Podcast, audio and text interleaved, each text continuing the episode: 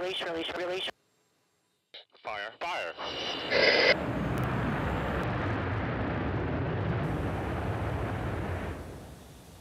Welcome to space. To all you kids down there, I was once a child with a dream, looking up to the stars. Now I'm an adult in a spaceship with lots of other wonderful adults looking down to our beautiful, beautiful Earth. To the next generation of dreamers, if we can do this,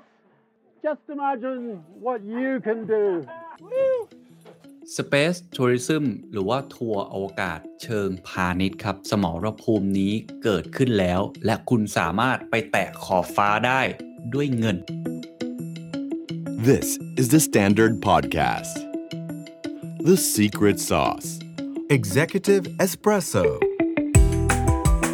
สวัสดีครับ ผมเคนนักคริน และนี่คือ The Secret Sauce Executive Espresso สรุปความเคลื่อนไหวในโลกเศรษฐกิจธุรกิจ แบบเข้มข้นเหมือนเอสเปรสโซให้ผู้บริหารอย่างคุณไม่พลาดประเด็นสำคัญ Space Tourism หรือว่าทัวร์อวกาศเชิงพาณิชย์ครับ สมรภูมินี้เกิดขึ้นแล้ว และคุณสามารถไปแตะขอบฟ้าได้ด้วยเงินนะครับ วันที่ 11 กรกฎาคมที่ผ่านมานะครับถือได้ว่าเป็นข่าวใหญ่มากครับ เมื่อมหาเศรษฐีชื่อดังอย่างคุณริชาร์ดแบรนสันครับได้ร่วมทดสอบเที่ยวบินของเขาที่เรียกว่า Virgin Galactic ไปแตะระดับเส้นขอบอวกาศ ไม่ใช่แค่ขอบฟ้า ขอบอวกาศ หรือที่เรียกว่า Edge of Space นะครับก่อนจะลงจอดลงบนพื้นดินได้อย่างปลอดภัย คือคลิปดังกล่าวถือได้ว่าเป็นคลิปที่หลายคนแชร์กันเยอะมาก แล้วก็ สำหรับผมเนี่ยถือได้ว่าเป็นอีกหน้าประวัติศาสตร์หนึ่ง คล้ายๆ กับตอนที่นาซาสามารถที่จะพาอพอลโล 11 เนี่ยไปแตะดวงจันทร์ได้ แต่ครั้งนี้นะครับเขาเรียกว่า space tourism ก็คือการท่องเที่ยวเชิงอวกาศที่เป็นแบบพาณิชย์คือพวกเราเองเนี่ยก็อาจจะทำแบบเขาได้เช่นเดียวกัน เรื่องนี้น่าพูดคุยนะครับว่าหลังจากนี้สมรภูมิในอวกาศที่มหาเศรษฐีหลาย ๆ คนกำลังจะพยายามสร้าง ทัวร์แบบนี้สร้างจรวดแบบนี้ขึ้นไปนั้นจะเป็นอย่างไร มูลค่ามันเป็นเท่าไหร่ และนี่คือความน่าตื่นเต้นนะครับในโลกแห่งอนาคต ผมเล่าให้ทุกท่านฟังก่อนว่ามันเกิดอะไรขึ้นบ้าง แล้วเดี๋ยวผมจะมาวิเคราะห์ให้ฟังว่าประวัติศาสตร์ของ Space Tourism เนี่ยมันเริ่มต้นมาได้ยังไง มีใครบ้างที่เป็นคู่แข่งกันหลัก ๆ 3-4 เจ้าใหญ่ ๆ แล้วก็หลังจากนี้ครับมันจะเกิดสมรภูมิการแข่งขันยังไงต่อไปนะครับ การทดสอบนี้เริ่มต้นขึ้นในช่วงเช้าวันอาทิตย์ที่ผ่านมาครับตามเวลาท้องถิ่นในรัฐนิวเม็กซิโกนะครับถือเป็นการทดสอบขึ้นบินของ Virgin Galactic ครั้งที่ 22 แล้วนะครับแล้วก็นับเป็นครั้งที่4นะครับที่ทำการทดสอบบินนี้ไปยังอวกาศ โดยที่ริชาร์ดแบนสันนะครับแน่นอนผู้ก่อตั้งเนาะแล้วก็ผู้ร่วมเดินทางอีก 5 ราย ก็คือนักบิน 2 ราย แล้วก็ผู้โดยสารอีก 3 รายเนี่ยล้วนแล้วแต่เป็นบุคลากรระดับสูงของบริษัทแทบทั้งสิ้นนะครับไม่ว่าจะเป็นโคลินเบนเน็ตหัวหน้าวิศวกรปฏิบัติการการบิน เบสโมเสสหัวหน้าผู้ฝึกสอนนักบินอวกาศสิริยาบันดาลานะครับรองประธานฝ่ายรัฐกิจสัมพันธ์ และก็ฝ่ายปฏิบัติการวิจัยได้ร่วมปฏิบัติการในครั้งนี้นะครับ ซึ่งครั้งนี้นะครับถือว่าเป็นครั้งแรกของยานอวกาศในรูปลักษณ์เครื่องบิน VSS Unity ของ Virgin Galactic ที่บรรทุกผู้โดยสารมากกว่า 6 ชีวิตขึ้นไป ปฏิบัติภารกิจนะครับ แล้วก็เป็นการเปิดประสบการณ์สุดพิเศษของคุณริชาร์ดแบนสันด้วยนะครับ ภารกิจนี้เริ่มต้นขึ้นในช่วงเวลาประมาณ 8 นาฬิกา 30 นาทีนะครับ ยานแม่นะครับชื่อว่า VMS Eve หรือ Virgin Mothership เนี่ยรูปทรงคล้ายกับเครื่องบินถูกปล่อยออกจากฐานทัพ ก่อนจะพุ่งทะยานบินขึ้นสู่ท้องฟ้าที่ได้รับความสูงประมาณ 4,000 ฟีตนะครับ หรือประมาณ 12.2 กิโลเมตรจากพื้นดิน จนในที่สุดครับ ยานอวกาศ VSS Unity หรือว่า Space ชิป2ก็ถูกปล่อยออกจากยานแม่ แล้วก็บินพุ่งไปนะครับไต่ระดับสูงขึ้นไปเรื่อยๆ จนแตะระดับขอบอวกาศที่ 53.5 ไมล์หรือความสูง 86.1 กิโลเมตรจากพื้นดิน ในช่วงนั้นนะครับถ้าใครเห็นคลิปก็จะเห็นเลยว่าคุณริชาร์ดแบนสันแล้วก็ผู้โดยสารนักบินที่ร่วมปฏิบัติภารกิจทุกคน เข้าสู่ภาวะที่ไร้น้ำหนัก ไร้แรงโน้มถ่วงนะครับประมาณ 5 นาที แล้วก็ค่อยๆ ลงจอดพื้นดินอย่างไร้อุปสรรคนะครับการปฏิบัติภารกิจครั้งนี้มีให้ ผ่านชมทาง YouTube ด้วยนะฮะ หลายคนก็คงจะได้ดูนะครับ เรียกว่าเป็นประสบการณ์สุดล้ำค่า ส่วนคุณริชาร์ดแบนสันเขาพูดอะไรบ้าง แล้วมันมีนัยยะยังไงต่อเรื่องของเทคโนโลยีในอนาคตบ้าง ผมต้องชวนคุยกับคนนี้ครับ คุณนัทปนชัยอารีเพิ่มพรนะครับ สวัสดีครับคุณนัทสวัสดีครับพี่เคนเมื่อกี้เราเห็นเลยนะครับว่าโอเป็นปฏิบัติการที่น่าตื่นเต้นมาก แล้วก็ถือได้ว่าเป็นหน้าประวัติศาสตร์หนึ่ง ตอนที่เขาขึ้นไปเนี่ยผมเห็นมีคลิปด้วยนัดได้ติดตามอยู่เนี่ยเขาพูดอะไรบนนั้นบ้างแล้วบรรยากาศมันเป็นยังไงครับ คือจริง ๆ ต้องยอมรับว่าคือมันเหมือนในหนังไซไฟอยู่พอสมควรเหมือนกันฉากนั้นนะครับที่พอริชาร์ดแบรนสันเขาขึ้นไปแตะตรง Age of Space หรือว่าเส้นขอบระดับอวกาศแล้วเนี่ย ภาพที่เห็นก็คือเหมือนแบรนสันพูดกับกล้องแล้วก็เล่าบอกว่าเนี่ยตัวเขาเองเนี่ยมีความฝันมาตลอดตั้งแต่เด็ก ๆ แล้วแหละว่าอยากขึ้นมาบนอวกาศ แล้วเขาก็บอกแล้วก็พูดกับเด็ก ๆ ที่อยู่ในโลกครับว่าแบบถึงเด็ก ๆ ที่ทุกคนที่อยู่บนโลกเนี่ยคือครั้งหนึ่งเขาเองก็เคยเป็นมีความฝันเคยแงนหน้ามองดู ท้องฟ้าดูอากาศ ซึ่งตอนเนี้ยเขาอะเป็นผู้ใหญ่ที่อยู่บนอวกาศ อยู่บนยานอวกาศด้วย แล้วก็พร้อมผู้ใหญ่ท่านอื่น ๆ ก็คือนักบินที่ร่วมเดินทางแบบเขานะฮะแล้วก็ก้มมองลงไปบนโลกที่แสนสวยนี้เขาบอกว่าคือเขาอยากให้เด็ก ๆ ทุกคนครับลองจินตนาการว่าเนี่ยตัวเขาเองขึ้นมาอยู่บนนี้ได้แล้ว ทุกคนจะแบบมีโอกาสพิเศษแค่ไหนในการขึ้นมาอยู่บนนี้กับเขาหรือทำอะไรอื่นๆในอนาคตข้างหน้า ซึ่งมันถือว่าเป็นผมมองว่ามันเป็นอะไรที่ ค่อนข้างว้าวมากเลยนะครับ เพราะว่าก่อนหน้านี้เทคโนโลยีอวกาศก็คือวงการเนี่ยมันมันมีการพัฒนาอย่างต่อเนื่อง การที่ริชาร์ดแบรนสันขึ้นไปด้วยตัวเองในครั้งนี้มันทำให้เห็นว่าเฮ้ยมนุษย์เราทั่วๆไปก็มีโอกาสที่จะเดินทางขึ้นไปบนนั้นได้เหมือนกันอืมแล้วก็เห็นโลกเห็นโลกจากบนนั้นเลยมันมันค่อนข้างว้าวเหมือนกันใช่ครับ ซึ่งมันถือได้ว่าเป็นเที่ยวบินอวกาศเชิงพาณิชย์เป็นครั้งแรกเช่นเดียวกันถูกไหมฮะที่บินไปถึงเส้นขอบตรงนั้นได้ เป็นครั้งแรกที่พามนุษย์ ขึ้นไปจริง ๆ และขึ้นไปตรงนั้นใช่ครับ แต่ก่อนหน้านี้มันอาจจะมีการที่ไปแบบไกลกว่านั้น แต่มันอาจจะไม่ได้มีการถ่ายทอดสด หรือว่าไม่ได้มีการทำออกมาอย่างจริงจังเหมือนในรูปแบบของ Virgin Galactic ที่ทำในครั้งนี้ครับถ้าเปรียบเทียบมันจะมีอยู่ 2 เคสครับของพี่เคนคือ มี orbital กับ sub orbital orbital มันจะไปไกลครับ ไประดับแบบสถานีอวกาศนะครับ หรือว่าไปอืมดวงจันทร์ไปที่อื่นๆ อันนั้นคือเป็น orbital ซึ่งบริษัทที่เล่นในเกมเนี่ยก็จะเป็น SpaceX เขาจะไป orbital แต่ของที่ Virgin Galactic ทำรวมถึง Blue Origin ทำมันจะเป็น sub orbital คือไม่ได้ไปไกลขนาดนั้น จะอยู่ที่ระดับประมาณเนี่ยแหละฮะ80ถึง100กิโลเมตรจากพื้นดิน คือ orbital นี่ก็คือวงโคจรนะฮะไปถูถึกงวครังบโคจร แต่ว่าอันเนี้ยอาจจะยังไม่ถึงขั้นนั้น แต่เรียกได้ว่าการขึ้นไปครั้งนี้ของ Virgin Galactic หรือของ Richard Branson เนี่ยเป็นการปักธงนะครับเป็นการปักถูกธต้องงครับ ปักธงอะไร เพราะว่าจริง ๆ แล้วมันจะมีอีกเที่ยวบินหนึ่งครับ ที่กำลังจะขึ้นไปบนนั้นเช่นเดียวกัน แล้วอยู่ใกล้กันใช่ครับมาก เวลานี่ไม่กี่วันเลย เที่ยวบินนั้นก็คือ Blue Origin ใช่ไหมครับ ของ Jeff คุณ Bezos อะคุณนัดเล่าให้ฟังนิดนึงว่าเอ้ยมันตัดหน้ากันหรือเปล่าเนี่ยการทำแบบนี้ คือจริง ๆ ต้องยอมรับนะครับว่าเจฟเบโซเนี่ยเขาประกาศออกมาก่อนหน้านี้นานไว้แล้วแหละว่าเขาอะและน้องชาย รวมถึงผู้โชคดีที่เข้าร่วมประมูลตั๋ว เดินทางไปอวกาศกับเขาผ่านโรจินเนี่ยจะเดินทางไประดับเส้นคาร์แมน หรือตัวขอบอวกาศเหมือนกันเนี่ยแต่มันจะอยู่สูงกว่าของ Virgin Galactic นะครับเขาบอกครัว่าบเขาจะไปในวันที่ 20 กรกฎาคม ซึ่งก็คือ 9 วันก่อนที่ Virgin Galactic จะปฏิบัติภารกิจ หมายถึงว่าตอนก่อนก่อนหน้านี้มันเป็นมันเป็น period ที่เขา plan ไว้นานแล้วแหละ ทีนี้เนี่ยริชาร์ดแบรนสันเหมือนมาตัดหน้าเขาในการขยับภารกิจตัวเองให้มัน เคลื่อนมาเร็วขึ้นกว่าเดิม ก็คืออมตัดหน้าเลย9วัน แข่งขันกันดุเดือดมากเลยครับ แล้วก็อีกอย่างหนึ่งคือผมมองว่าภาพของ Virgin Galactic และริชาร์ดแบรนสันมันมันกลายเป็นแบบเบอร์หนึ่งหมายถึงว่าคนแรกไปแล้วอะคืออมแทนที่จะเป็นเจเบโซและบู v ร์จินมันกลายเป็นริชาร์ดแบรนสันและเป็น Virgin Galactic แทนไปแล้วคครับนจดเพราะฉะนั้นจำเขาไปแล้ว ครั้งนี้ถือว่ามีนัยสำคัญมาก เพราะว่าปัคกรับธง ขึ้นเป็นคนแรกครั้งแรก มันจะได้บันทึกไว้ในหน้าประวัติศาสตร์ แล้วการแข่งขันในใช่เชิงครัธุบรกิจที่จะนำมาซึ่ง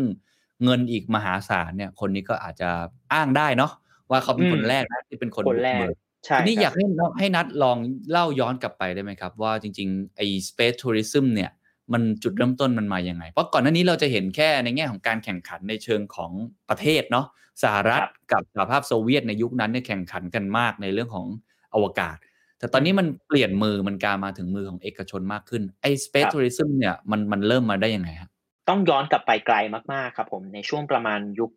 1970 ผมก็ไปหาข้อมูลมาเหมือนกันนะฮะ แล้วก็เว็บไซต์ Space Tourism Guide เนี่ยเขานิยามไว้ว่ายุคเนี้ยมันเป็นยุคที่ กำเนิดของทัวร์อวกาศเชิงพาณิชย์เลยก็ว่าได้ เพราะว่าในตอนนั้นครับผม อดีตประธานาธิบดีสหรัฐอเมริการิชาร์ดนิกสันได้ออกมาประกาศในช่วงเดือนมกราคมปี 1972 เขาได้ลงนามกฎหมายอนุมัติเงินทุน 5.5 ล้านดอลลาร์ เพื่อพัฒนาเครื่องบินอวกาศหรือ Space Shuttle กระสวยอวกาศนะฮะด้วยแนวคิดของการพัฒนายานพาหนะที่จะ เป็นใบเบิกทางระบบขนส่งไปยังอวกาศรูปแบบใหม่ ก็คือเปลี่ยน landscape ของตัวขอบเขตอวกาศให้มันใกล้กับมนุษย์มากยิ่งขึ้นครับแล้วก็ทำให้มนุษย์เนี่ยสามารถเดินทางไปยังอวกาศง่ายกว่าเดิม เขาตัดสินใจว่ามันจะต้องเป็นประตูที่จะทำให้มนุษย์ทุกคนรวมถึงพลเมืองสหรัฐสามารถเดินทางไปอวกาศได้ แต่ว่าตอนนั้นเนี่ยเทคโนโลยีหรือว่านวัตกรรมมันยังไม่ได้เอื้ออำนวยมากที่ควรประกอบกับ มันก็ยังไม่ ไม่ได้พัฒนามาจนเหมือนยุคปัจจุบัน มันก็เลยทำให้แนวคิดของนิกสันเนี่ยมันเป็นแค่แนวคิดเฉยๆ แต่มันก็เป็นจุดประกายใครหลายคนในตอนนั้นแหละครับผมอืมจนกระทั่งมันมาชัดเจนขึ้นเรื่อยๆอะฮะในช่วงปี 2000 ที่บริษัทต่างๆ คือเป็นบริษัทเอกชนเนี่ยครับเริ่มพาตัวเองเข้ามาสู่ industry นี้กันมากขึ้น เป็นอุตสาหกรรมเทคโนโลยีอวกาศนะฮะก็เช่นครับในปี 2000 เนี่ย Blue Origin โดยเจฟฟ์ เบโซสก็เกิดขึ้นมา ถัดมาในปี 2002 ครับผมก็เป็น SpaceX โดยอีลอน มัสก์ และถัดมาในปี 2004 ก็เป็น Richard Branson Virgin Galactic ซึ่งทั้งหมดเนี่ยครับจุดประสงค์เขามีจุดร่วมเหมือนกัน ก็คือการพัฒนาตัวยานอวกาศ หรือทัวร์อวกาศเชิงพาณิชย์ให้คนทั่วไปหรือมนุษย์ทั่วไปที่ไม่จำเป็นต้องเป็นนักบินอวกาศมาก่อน ก็สามารถเดินทางขึ้นไปบนยานอวกาศได้ครับ ผมว่ามันเป็นความฝันของทุกคนนะครับ ผมเองผมเชื่อว่าน้องนัทเองหรือว่าคุณผู้ฟังคุณผู้ชมทุกท่านก็คงฝันเหมือนกันนะ ว่าครับเราอยากจะไปอยู่ตรงนั้นนะครับ อยากจะบินขึ้นไปในอวกาศ เวลาเราอยู่บนพื้นโลกแล้วเราแงนหน้ามองขึ้นไปเนี่ย มันเป็นโลกที่เราอยากจะลองขึ้นไปดูสักครั้ง อยากจะอยู่ตรงนั้นแล้วมองโลกเข้ามาจากมุมมองตรงนั้นดูใช่ก็ผมว่าไอความฝันของมหาเศรษฐีสามคนนี้เนี่ย นอกเหนือจากจะเติมเต็มความฝันของพวกเราแล้ว มันก็เป็นอีกบิสเนสหนึ่งถูอีกกต้องโมเดลครับธุรกิจหนึ่งที่น่าสนใจ แต่ที่ผมสนใจก็คือว่าจริง ๆ แล้วคนแรกที่เป็นคนเริ่มเนี่ยไม่ใช่ SpaceX แต่เป็น Blue Origin ของคุณเจฟเบโซสก่อน ให้น้องนัดเล่าให้ฟังนิดนึงว่า Blue Origin เนี่ยจุดเริ่มต้นมันเป็นยังไงฮะคือถ้าย้อนกลับไปเมื่อประมาณ 21 ปีที่แล้วนะครับผมตอนนั้นเบโซเนี่ยเขาตั้งบริษัทนี้ขึ้นมา คือต้องบอกก่อนนะครับว่าเบโซจริงๆ แล้วก็มีธุรกิจอื่นๆ อย่างที่เราเข้าใจกัน Amazon มีธุรกิจสื่ออีกมากมาย เขาตั้งตรงนี้ขึ้นมา เพราะว่าตัวเขาเองก็มีความฝันที่จะพามนุษย์เนี่ยเดินทางไปยังอวกาศ หรือใช้ชีวิตบนนั้นทำงานอยู่บนนั้น แล้วก็สร้างประโยชน์กลับคืนมาสู่โลก คือมันเป็นแนวคิดที่ผมเชื่อว่า ก็มีการส่งต่อการผ่านสื่อหรือผ่านอะไรมายาวนานแล้วแหละการที่แบบมนุษย์ต้องไปตั้งถิ่นฐานที่ใหม่ หรือไปสำรวจดินแดนใหม่ๆ exploration ที่ใหม่ ๆ อันนี้ก็เป็นหนึ่งในความตั้งใจของตัวเจฟเบโซที่เขาอยากพามนุษย์ไปยังอวกาศเหมือนกันครับผม ซึ่งอืมการที่จะทำอย่างนั้นได้เนี่ย มันจำเป็นจะต้องใช้งบประมาณที่สูงพอสมควร เนื่องจากการปฏิบัติภารกิจ หรือการ lift off ตัวยานหรือจรวดแต่ละทีเนี่ย มันแลกมาด้วยเงินจำนวนมหาศาล สิ่งที่เบโซและ Blue Origin ทำก็คือการพัฒนาแนวคิดของตัว launch land repeat ก็คือปล่อยลงจอดแล้วก็ repeat ก็คือทำซ้ำวนกันไปอย่างนี้ยฮะคืออันนี้วิธีการเพื่ก็คือเพื่อเป็นในการประหยัดต้นทุนทำให้มันมี efficiency ถูกลงถูกไหมต้องครับผม ก็คือยานพาหนะที่เขาใช้เนี่ยมันจะต้อง reusable ก็คือนำกลับมาใช้ซ้ำได้ ตรงนี้มันจะช่วยให้การปฏิบัติภารกิจแต่ละครั้ง มีต้นทุนที่ถูกกว่าเดิม อย่างที่พี่เคนบอกไว้เลยก็คือ มันสามารถนำกลับมาใช้ซ้ำได้ เพราะฉะนั้นเนี่ยครั้งต่อไปก็ มันไม่จำเป็นต้องผลิตใหม่ทั้งหมด อาจจะมาอืมปรับแต่งเพิ่มเติมเสริมนิดหน่อย แต่อย่างน้อยที่สุดก็คือ มันใช้ต้นทุนที่ผลิตไปแล้วในครั้งแรกเนี่ยฮะกลับมาวนใช้วนใช้วนใช้ ซึ่งก็จะทำให้การทำทัวร์ธุรกิจอวกาศในอนาคตกับมนุษย์ หรือการเก็บเงินเนี่ยมันทำได้ง่าย แล้วก็อาจจะไม่ได้มีต้นทุนที่สูงมากนะทำให้ break even หรือว่าถึงจุดที่จะคุ้มทุนได้ ถูกต้องนะฮะ ใช่ซึ่งครับก็ถือว่าตอนนี้ Blue Origin ก็ประสบความสำเร็จเป็นเจ้าแรก ๆ ที่ทำอันนี้ไปก่อน ถูกครับอ่าก็เราแล้วหลัจะงเห็นจากนั้นเป็นยานอืมจรวดหรือ New Shepard New Grange ที่เขาได้พัฒนาออกมาครับหลังจากนั้นก็มีอีก 2 เจ้าอย่างที่เราคุยกัน ลองไล่เรียงให้ฟังหน่อยว่ามันเป็นยังไงฮะ อย่าง SpaceX เองแล้วก็ตัว Virgin Galactic ครับอย่าง SpaceX นะครับผมที่เริ่มต้นบริษัทในปี 2002 โดย Elon Musk เนี่ยก็ชื่อ Elon Musk แน่นอนว่าไม่ธรรมดาอยู่แล้ว วิชั่นของเขาก็คือ multi planetary หรือการทำให้มนุษย์ กับการไปใช้ชีวิตอยู่บนดาวเคราะห์หลาย ๆ ดวง หรือการไปสำรวจดาวเคราะห์หลายๆดวงมันไม่ใช่เรื่องยากหรือไม่ใช่เรื่องที่เกิดขึ้นได้ยากจนเกินไปเป็นเรื่องที่เกิดขึ้นได้จริงนะฮะพวกเขาก็พัฒนาตัวจรวดตัวยานอวกาศเทคโนโลยีอวกาศออกมาอย่างต่อเนื่อง คือถ้าไปดูในช่วงปี 2010 เป็นต้นมาก็จะเห็นว่า SpaceX เนี่ยมีการปฏิบัติภารกิจอยู่หลายต่อหลายครั้งเลย กับจรวดของพวกเขาหรือ ตัว Falcon 9 Falcon Heavy หรือ Dragon ที่มันสามารถนำกลับมาใช้ซ้ำใหม่ได้ อันนี้เป็นแนวคิดคล้ายๆกันหมดเลยอย่างที่บอกไป ทั้งหมดเนี่ยก็คือเขาตั้งใจจะทำธุรกิจทัวร์อวกาศเหมือนกัน แต่ของ SpaceX ที่มันจะพิเศษหน่อยตรงที่เหมือนคนอื่นจะมองในอย่างที่ผมกล่าวไปฮะคนอื่นจะมองในแง่ของ suborbital แต่ของ SpaceX มันจะไกลกว่า คือไป orbital อืมไปสถานีอวกาศไปดาวเคราะห์ดวงอื่นโอ้อืมคนอื่นอาจจะแค่ใช่อยู่ในวงโคจร หรือว่าครับอาจจะขึ้นไปถ้าเป็นของ Virgin Galactic เนี่ยมันอาจจะยังไม่ถึง suborbital แต่ว่าครับของของ Elon Musk นี่ concept เขาใหญ่กว่า ก็คือไปตั้งอาณานิคมบนดาวอังคารอย่างที่เขาเคยพูด เพราะฉะนั้นใช่ไอ้รวมถึง ตัวตัวแนวคิดเขาก็เลยจะพาไอ้ยานอวกาศอันเนี้ยออกไปไกลไปถึงดาวเคราะห์ไปถึงอะไรเลยถูกใช่ไหมมีไปดวงจันทร์มีไปอะไรอย่างที่เขาเคยได้ประกาศออกมา นอกจากนี้คือธุรกิจของ SpaceX คือค่อนข้างหลากหลายมากๆครับยังมีการติดตั้งดาวเทียม เอา payload จากบนโลกเนี่ยขึ้นไปยังสถานีอวกาศ คือรับจ้างทำนู่นทำนี่หลายอย่าง รวมถึงอินเทอร์เน็ตดาวเทียม Starlink ที่พี่เคนเคยเล่าไปก่อนหน้านี้ใช่ ทั้งหมดคือเป็นสิ่งที่ SpaceX ทำคือค่อนข้างหลากหลายมากๆครับ สำหรับโอเค SpaceX เข้าใจแล้วก็คือ Elon Musk คุณมองว่าการขึ้นไปบนอวกาศนี่มันเป็นทรัพยากรใหม่ถูกไหมที่อาจจะไปดึงพวกทรัพยากรเหล่านี้มาใช้ได้ ตั้งแต่ในเรื่องของการปล่อยใช่สัญญาณอินเทอร์เน็ตการเอาทรัพยากรมาใช้ในมุมมองของอื่นอืมๆซึ่งจะต่างจากของเจฟฟ์ เบโซสเมื่อกี้ แม้ว่าวิสัยทัศน์จะออกไปข้างนอกโลกก็ตาม แต่ว่าอาจจะเป็นในแง่กรอบของการท่องเที่ยวพาคนขึ้นไปมากกว่า ถูกครับอ่าคือเรายังไม่เห็นนะครับว่าอนาคตเขาจะทำอย่างอื่นอีกหรือเปล่าแต่ณตอนนี้เท่าที่เห็นเนี่ยก็คือเขาทำแค่รูปแบบนี้ต่างจาก SpaceX ที่มันค่อนข้างกว้างกว่า แต่เจ้าที่ไปก่อนเพื่อนนะฮะอืมแล้วก็เป็นข่าวอย่างที่เราบอกกันก็คือ Virgin Galactic Virgin นี่วิสัยทัศน์ก็เป็นยังไงครับน่าจะชัดเจนเลยไม่ต่างกันครับผม ใช่ก็คือเนี่ยแหละฮะพามนุษย์ทั่วๆไปให้เดินทางไปอวกาศได้โดยที่คุณไม่จำเป็นต้องเป็นนักบินอวกาศ จริง ๆ ผมว่าตัว Virgin Galactic Coding เนี่ยมันสะท้อนความเป็นตัวตนของตัวริชาร์ดแบรนสันออกมาได้เป็นอย่างดีคือเป็นคนที่มีเงินใช้เงินอู้ฟู่แล้วก็ไลฟ์สไตล์ที่หวือหวาฮะ ผมมองแบบนั้นนะ คือ Virgin Galactic ก็เชื่อเช่นกันว่ามนุษย์ทั่วไปก็สามารถเดินทางไปยังอวกาศได้ โดยที่ไม่จำเป็นจะต้องเป็นคนที่เป็นเฉพาะทางหรืออะไรขนาดนั้น คือมันเปลี่ยนนิยามไปทั้งหมด เขาก็พัฒนาตัวยานอวกาศหรือเทคโนโลยียานพาหนะของตัวเองออกมาเหมือนกัน ซึ่งเท่าที่เห็นนะฮะก็คือจุดต่างเอาตัวยานพาหนะรูปทรงของ Virgin Galactic มันจะคล้ายๆเครื่องบิน เป็นคล้ายๆเครื่องบินมากกว่าจะเป็นจรวดหรือเป็นอะไรอย่างนั้น แต่คอนเซปต์เดียวกันก็คือ นำกลับมาใช้ซ้ำใหม่ได้ครับ เหมือนที่ตัว VSS Unity มาลงจอดอย่างปลอดภัยอืมซึ่งเนี่ยมันก็จะถูกนำกลับมาซ่อมแซม หรือปรับปรุงเพิ่มเติม เพื่อให้นำกลับมาใช้ซ้ำใหม่ได้อีกครั้ง ฟังดูเหมือนว่าหัวใจแห่งความสำเร็จ หรือว่าไอตัว game changer สำคัญคือหนึ่งเรื่องของเทคโนโลยีที่ปลอดภัยนะฮะไปครับถึงได้จริงใช่ไหมฮะอืมบินไปแตะได้จริงสองก็คือเรื่องของการอ่าควบคุมต้นทุน เพื่อครับที่จะอนาคตเนี่ยเอามาทำกำไรให้ได้มากที่สุด แล้วแล้วในระหว่างทางที่เขาอ่าพัฒนาอะไรพวกเนี้ยก็เข้าใจว่ามันก็ไม่ได้ง่ายเนาะต่างคนถูกก็ต้ต่าองงครับ บทเรียนมีความล้มเหลวอะไร มีมีอะไรที่มันเป็นบทเรียนหรือความล้มเหลวของแต่ละเจ้าบ้างลองเอามาเล่าให้ฟังหน่อยครับคือผมเชื่อว่าทุกเจ้าเนี่ยเอ่อล้วนแล้วแต่ปฏิบัติภารกิจแล้วก็ต้องประสบกับความล้มเหลวมาโดยตลอดเช่นกัน คือไม่ได้ว่าทางที่เดินเนี่ยมันจะเรียบเสมอ ที่ชัดที่สุดเลยคือ Virgin Galactic เนี่ยในปี 2014 เขาเคยปฏิบัติภารกิจทดสอบปล่อยจรวดออก ออกจากฐานนะฮะ ปรากฏว่าภารกิจในครั้งนั้นเนี่ยมันล้มเหลว และทำให้นักบินหนึ่งรายเนี่ยเสียชีวิต อีกหนึ่งโอ้รายก็คือบาดเจ็บถือเป็นข่าวใหญ่ดังพอสมควรเลยกับการที่ภารกิจที่เกิดขึ้นมันไม่สามารถเดินทางไปถึงระดับที่เขาต้องการได้ ก็เลยทำให้ต้องใช้เวลา กว่า7ปีในการที่ดิชาร์ดแบรนสันและ Virgin Galactic จะลบฝันร้ายตรงนั้นออกไปได้ครับส่วนเจ้าอื่นๆก็เห็นมีความผิดพลาดเกิดขึ้นเต็มไปหมดเนาะจรวดขึ้นไปใช่แล้วครับเราผมแล้วตกอะไรมากมายกว่าที่จะอันนี้เป็นเรื่องปประสบกติมากๆเลยถูกต้องครับ ทีนี้เมื่อไหร่ครับตอนไหนครับที่เขาเริ่มมีการเปิดจองแล้ว ผมจำได้ว่าย้อนกลับไปไม่แน่ใจว่ากี่ปีนะ แล้วก็เริ่มมีการบอกว่า เนี่ยขายบัตรแล้วเปิดขายบัตร นะครับซึ่งราคาก็คงแพงมากในขณะที่เราคงเอื้อมไม่ถึงนะแต่เราก็เฮ้ยมันน่าสนใจเนาะจู่ๆมีขายบัตร ให้เราขึ้นไปบนยานบินอวกาศแบบนี้ด้วย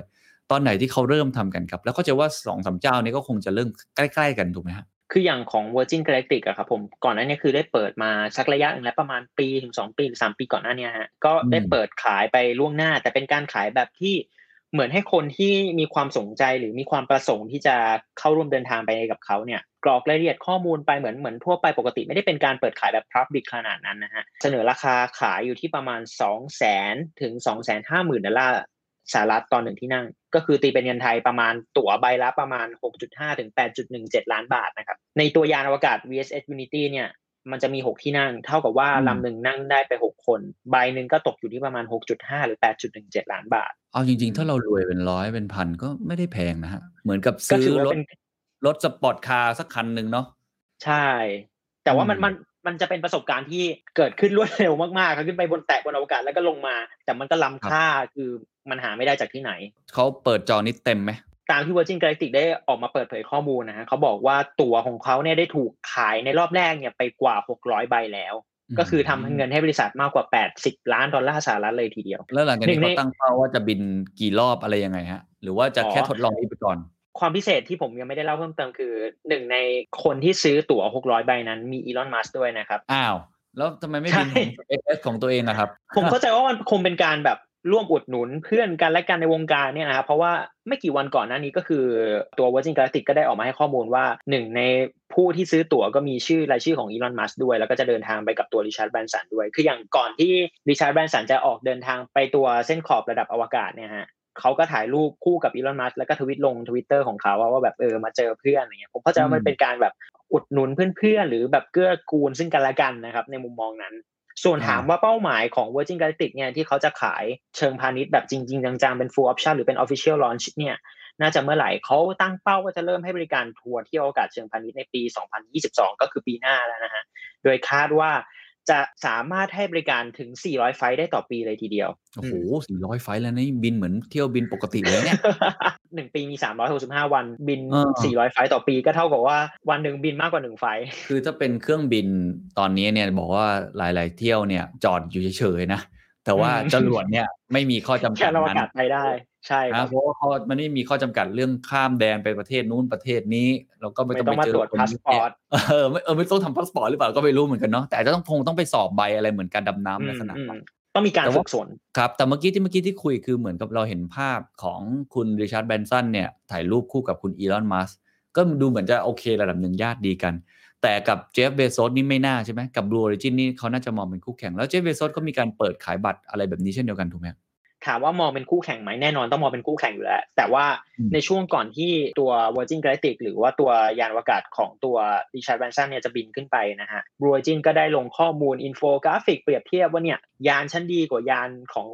VSS Unity ยังไง มีการ แสดงข้อมูลให้เห็น แต่สุดท้ายแล้วเขาก็แสดงความยินดีนะครับ ที่ตัว Virgin Galactic ประสบความสำเร็จในการปฏิบัติภารกิจครั้งนั้น ส่วนถามว่า Blue Origin เนี่ยจะเปิดขายตั๋วอวกาศเดินทางท่องเที่ยวเชิงพาณิชย์เนี่ยเมื่อไหร่ก็คือเขาได้เปิดขายไว้ล่วงหน้าแล้ว อย่างที่บอกคือ ตอนนี้มันเป็นการขายในรูปแบบของ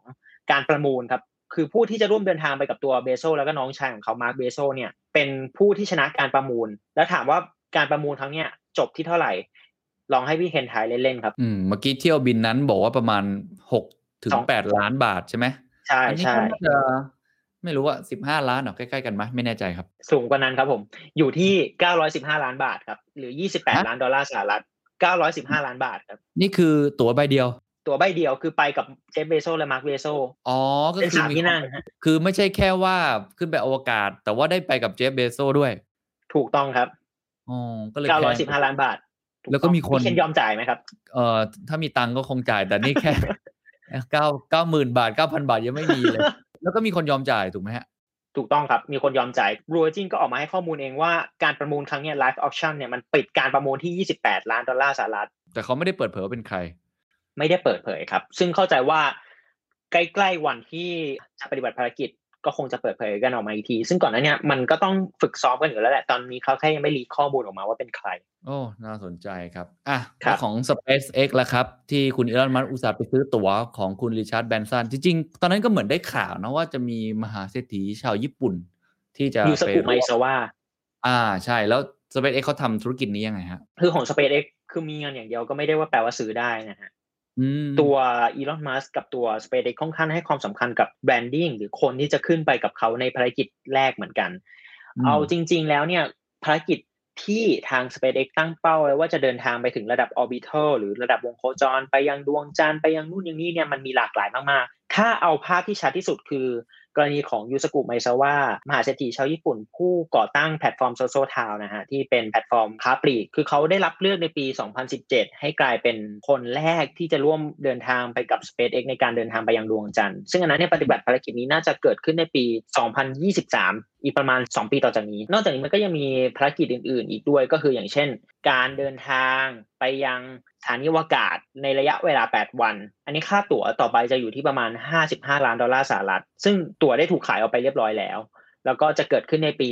2022อืมทำไมตั๋วมันแพงกว่า Virgin เยอะจังแล้วอันนี้ไปแค่สถานีอวกาศนานาชาติใช่ไหมแต่ว่าได้ใช้เวลาบนนั้นหมายถึงได้ใช้ชีวิตบนนั้นเป็นระยะเวลา 8 วันนะครับ เหมือนไปเข้าค่ายบนนั้นโอ้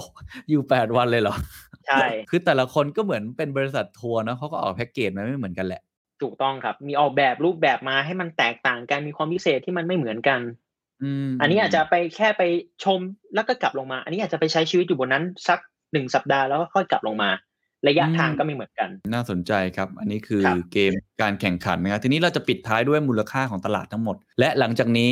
นัดคาดการณ์ว่ายังไงหลังจากที่มีคนไปปักธงคนแรกแล้วเนี่ย Blue Origin ก็คงไม่ยอมนะ แล้วทาง Richard Branson ก็คงจะพัฒนาตัวเอง